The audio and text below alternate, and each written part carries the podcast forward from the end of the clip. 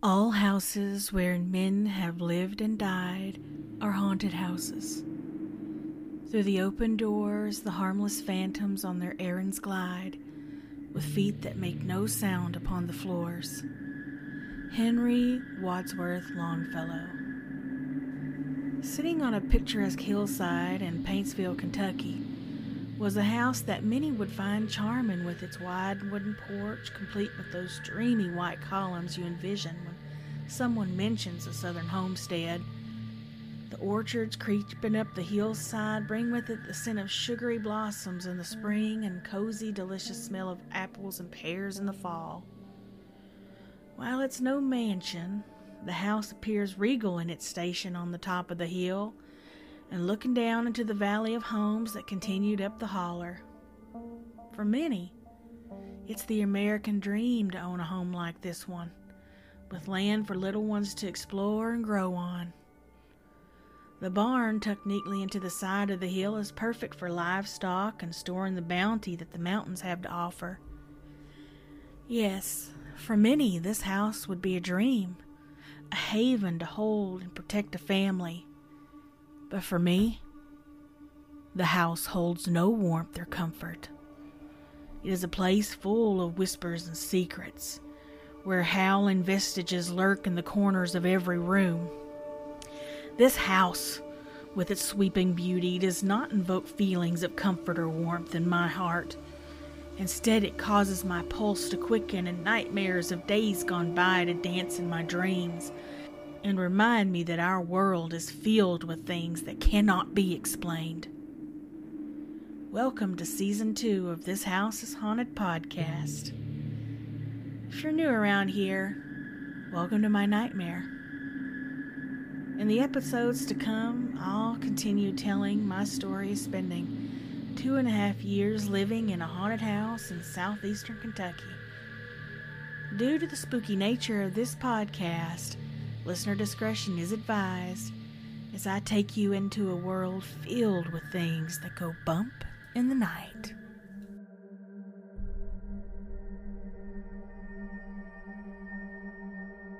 I cupped the glass of orange juice sitting in front of me, slightly twisting it back and forth between my hands. Touching the cool, damp glass helped ground me in what I remember to be a very heavy moment. I was in my Mamaw's sunny kitchen, feeling warm and well-rested for the first time in months, but here was the shadow of the house touching me with its errant darkness, even in this hallowed place. I sighed and looked up into my grandmother's dark, soulful eyes that were flicked with amber lights, and knew that she would believe me, that she wanted to help lessen my burden. As if hearing my thoughts, she said, "You're far too young to be looking at me like that, young'un." She held her hand out to me, and even in its diminished state, I knew it would be warm and reassuring. Once my fingers were laced with hers, I began to talk. The words that had been held inside of me for the last several weeks flowed like venom from a wound, and I heard for the first time my fears said aloud. I spoke quickly, never allowing the fear that had gripped me so tightly to consume me before I could finish. I talked about the whispers, of the ever-present shadows, of the sounds, and lastly I told her that I'd been held down by hands that couldn't be there.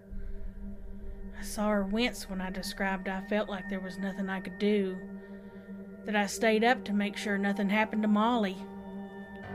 She listened patiently, offering pats of consolation and encouraging nods to keep me sharing, until the words had all been washed forth and I sat down, spent and shaken from reliving the nightmares. Without saying a word, she stood, walked towards me, and wrapped her arms around my quivering elbows. After several moments of silently sobbing into her nightgown, she took one hand and placed it on top of my head. The other she kept on my right shoulder. I didn't hear any words, but when I looked up, her lips were solemn and moving soundlessly. After several seconds, I heard her say, "And praise his holy name, amen." I felt the power of her words, the conviction behind them, and in that moment she was not my Mamaw, who was riddled with sickness, but a devout woman of faith who was sharing her spiritual energy with me. She hadn't asked any questions. She hadn't tried to explain away what I'd experienced. She had simply listened. My vision blurred, and I realized I was crying great hot tears that were running the length of my face and neck.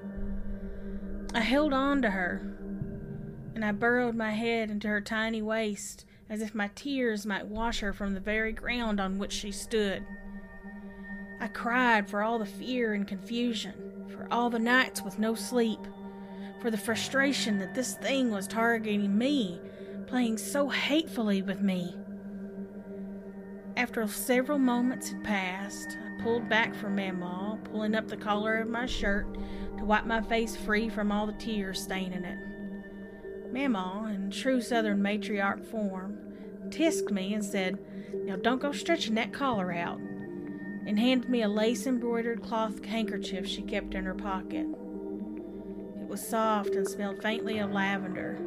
It smelled like her, like comfort, and I was reluctant to use something so beautiful just to wipe my face, but she insisted. Once I had gathered myself, Mamaw said, "Some of this sunshine will do us some good. Let's get out on the porch for a bit." Mamaw's porch wasn't the typical wood that you would see on most homes in the holler. It was poured concrete, which was more resistant to the flooding that plagued the area. Below it was a sort of makeshift basement where she stored items that weren't in use. The porch itself was surrounded in hanging baskets of petunias in nearly every color. The furniture included a set of metal chairs and a large glider made of the same material. They had all been painted white by my mama a few days before, and I figured they must weigh a lot because they never moved when you sat down. The sun was shining brightly on the chairs, and this is where Mamaw chose to sit, so I sat next to her. Mamaw sat for several seconds just watching my mom and sister in the garden, my sister's laughter ringing as my mom began to prance around, no doubt from a bee getting too close for comfort. Mamaw smiled, and I found myself smiling too, in spite of the heaviness I had just felt moments before. "That mama of yours never did care much for bees. Carries on something awful when they get too close." I nodded, thinking I wasn't much better when it came to creepy crawlies. But they got their place in this world, much the same as you and me. Without them, our gardens wouldn't be much to look at all. All living things have their place in this world. We've got purpose, each of God's creatures. This seemed to give her pause as she turned and looked deeply into my eyes. But everything ain't God's creatures. The devil's had his hands in this world since he fell, and he don't care too much for being lonely, so he created other things. Things that ain't got no right fooling with the matters of living folks. Things that hide in shadows, that prey on the weak and the young, things that only exist to make people question their faith or abandon it altogether. But I think you know that already. A chill went down my spine, and I felt my shoulders tighten. I knew all too well that some things were not right. There were things that got pleasure out of tormenting, and I nodded, and she went on. "That don't mean they got power over you, honey." She took my hand and squeezed it. "Whatever you're dealing with, it's got some good tricks, I'll give you that. But it ain't living. You've got a power it can't touch. The gift of free will, the gift of life itself. And the power that comes from loving and being loved." She looked at me earnestly, the determination I saw glinting back at me, calming me in spite of her confirming my worst fears. Feels wrong to have a conversation like this with a girl your age. But I ain't doing you any favors putting my head in the sand when you have to go back to that place tomorrow. Tomorrow. The weekend was going by so fast. I wanted to slow time down, to stay in the warm house that felt more like home than any place I'd ever lived. I knew Mama wanted to get back home to help Daddy with some fencing, and that we had painting that needed doing on the front porch, but put knots in my stomach to think of going back to the house. Would things be worse when I got back? Would it somehow know that I'd been to see Mamaw? Would it punish me for leaving? Mamaw's voice broke my train of thought. She said, "There's good and bad in this world, Tina, and the sooner you know that, the better. What you've got in that house, it ain't good for nobody, even if you're the only one that sees it.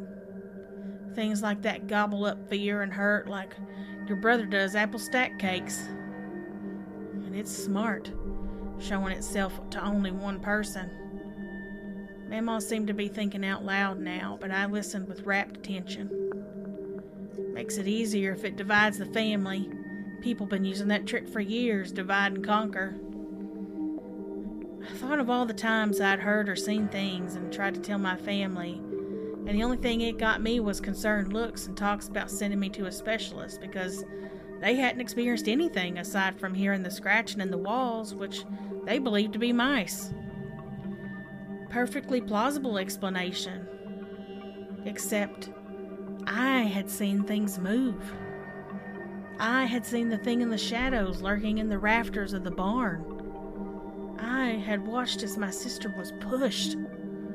I had heard the voices whispering all hours of the night. I had been held down in my sleep, and I'd suffered 1,000 tiny scares since moving into that house. Everything Mamaw was saying made sense, but didn't offer me any answers. I spoke up. "So what do I do? It's so hard, Mamaw. I can't sleep. I'm worried something will happen to me, to Molly." I thought of my sister being rushed to the emergency room in the middle of the night. I felt tears welling up at the feeling of helplessness, but I inhaled and pushed them back. Mamaw said, "I have something in mind," and squeezed my hand one more time before standing to go back into the sunroom.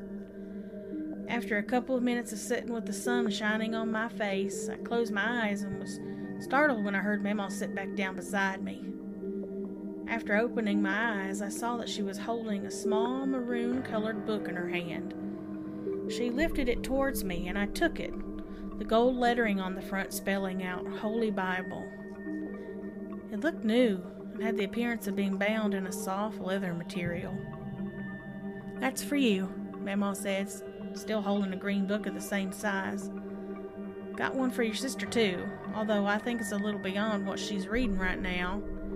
I knew she'd cause a big stink if I got you something and I didn't get her one too." I nodded sagely, knowing that there would have been an all-out wrestling match with my sister over a gift that Mamaw gave one and not the other. She was wise, after all.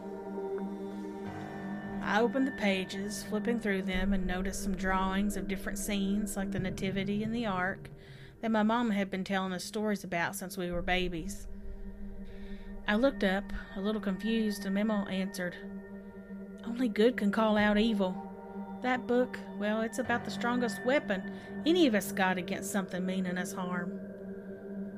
I continued flipping through the pages until I got to a bookmark of a gold cross. On the page, some of the words were underlined. Mamaw nodded and said, "Do not be overcome by evil, but overcome evil with good." Romans 12:21. The Bible had always seemed slightly confusing to me when I wasn't reading one that was meant for Sunday school. Big names and the unfamiliar way of speaking felt disjointed to me, but this I understood completely. I continued flipping and came across another marked verse that read, "But the Lord is faithful, who will establish you and guard you from the evil one." Mamaw's voice read aloud. Several more pages were marked, and each time I touched a page, Mamaw recited it from memory. Once reaching the end of the book, I looked up, still trying to understand how quotes from a book, even with it being the Bible, was going to keep anything away that was so dark. Words have power, Tina, especially these words if you believe them. I felt ashamed as she said this, still so young and so unsure about so many things in life. My family hadn't regularly attended church, but my mom had always kept a Bible in the house. My sister and I said nightly prayers with Mama, but our Sundays were mostly spent keeping up with chores around the farm. I felt like even with these words, because I wasn't sure myself of what they meant, that they wouldn't help deter the thing in the shadows. I saw my Mamaw sitting there, practically glowing in her faith, and I felt even younger and smaller. She had years to build up her beliefs, to find her way in the world. I was just a kid. None of this was fair. She must have seen the turmoil in my face because she took my hand again. It ain't right that this has happened to you, my girl. If I could take it all away, I would. I've talked to your mama a few times, but she's been so worried about me, I'm afraid she's not registering that there's a real danger in her home. People tend to have trouble understanding things they can't see or touch, especially when their senses are dulled by pain and grief. She pulled my hand, encouraging me to stand, and I did so, walking towards her and feeling her wrap me in the warmth of her embrace once again. I've told her you all can move in here, but I think she's worried about... Here she hesitated, her grandmotherly intuition making her choose her words carefully so as to protect me. How I'll be in the next few months. Says I need quiet, that you girls are all but that. I grinned, in spite of myself, thinking of how Mom had sang along with us all the way here. We weren't the only ones who weren't quiet, but I kept my thoughts to myself. When you're scared, promise me you'll read one of these passages out loud. If things don't get better, read it again until you feel stronger, or until whatever is pressing on you lets up. I nodded, thinking Molly wouldn't be getting much sleep if I stayed up all night reading these passages out loud. At this point, I would try just about anything to get some peace in the house. If only this book had an answer for what it was, and why it was in my house. If it was described somewhere, I wouldn't feel so alone, so helpless. There was power in words, but there's also power in shared experiences. The sound of my sister and my mama walking up the steps broke my concentration, and it wasn't long before Molly ran the length of the porch and then abruptly stopped, as if remembering she couldn't leap directly onto Mamaw's lap anymore. She approached more slowly and then wrapped her arms around Mamaw's neck, placing sweaty kisses on her cheeks. You should see all the green beans we got, Mamaw. Mama said we can work on breaking them up out here on the porch if you're feeling good enough. Wait. What's that? A hint of jealousy mixed with curiosity lacing her voice as she noticed the book in my hand. Mamaw, not missing a beat, reached the green book towards Molly. It's your own Bible. I figured it was time you and your sister had your own. Molly, obviously proud to be old enough to receive such a gift from Mamaw, beamed. It's beautiful, Mamaw. She opened it, frowning. Seems like it's missing some pictures, though. Mamaw laughed and said, This is the big girl version. They have less pictures. Molly raised a brow. Well, I don't see why big girls wouldn't want to look at pictures, too. With this exclamation, we all laughed, including Molly. Mama playfully swatted at my sister. All right, big girl, let's get these beans washed up so Tina and Mamaw can help us get them broke up. Laughing, my sister skipped towards the patio door, waving Mama on enthusiastically. When they'd gone inside, Mamaw looked at me and said, I wish you didn't have to go through this, more than I wish for anything else. But we play the cards we're dealt, and Lord knows we ain't the dealer. I nodded as if any of this made sense, as if I agreed that this was something that I would have to endure. I thought for the millionth time that I wished my family could see and hear and feel the wrongness of the house. That Daddy had seen the thing in the shadows perched on the barn loft like an oversized demented spider. That Bubby had seen Sissy pushed from behind. That Mama had seen the paper moving up the wall. But wishes couldn't change anything, and all I had in my arsenal was a book I could barely read. I felt tired and defeated, and Mamaw, standing, said, If all else fails, wake everyone in that house up. Yes, They might take you to a doctor, but anyone who talks to you will find out you've got all your marbles, or as many as anyone in this family is born with. Then your mama and daddy ain't got much choice but to believe you. In between, you come here to visit as often as you like. This won't last forever, Tina, I promise. Lord knows I'm no expert in any of this. All I know is that you're amongst the living, and the living have dominion over the dead. That thing wouldn't be creeping around picking on young'uns if it was any count. It's a bottom feeder, and you can tell it I said so.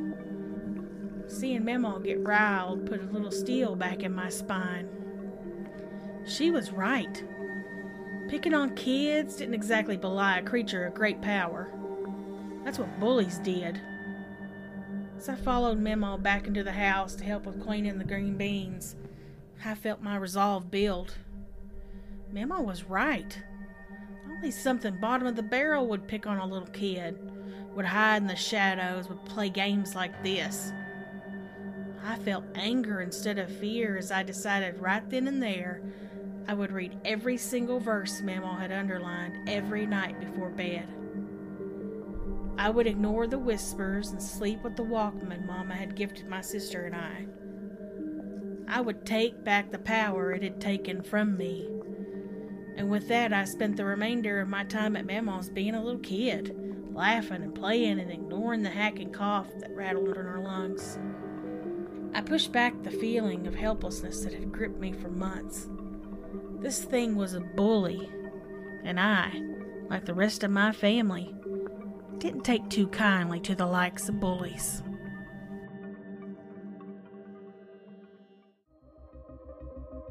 Well, hello there, creeps. Welcome back to the hills and hollers of eastern Kentucky. You've traveled with me to one of my core memories, visiting my Mamaw in the house that later became my home of 14 years. I'm so glad you joined me once again on my story about the house, even if we have detoured to Mamaw's for a couple of episodes. I wish I could say the worst is behind us, but I'd be lying. I wanted to also share that there will not be a new episode the week of the 16th, as that's my birthday, and I'm going to go out and do a little living. A new episode will post the following week. If you enjoy the show, please, please, please remember to like and most importantly subscribe, as that helps the podcast grow. I'm a one-woman show, so every like, share, and review just makes me smile. Would also mean a lot if you would take the time to give me a rating on whatever streaming service you're using to help bring new listeners to the pod. You can also find This House is Haunted podcast on Facebook and Instagram for updates and photos.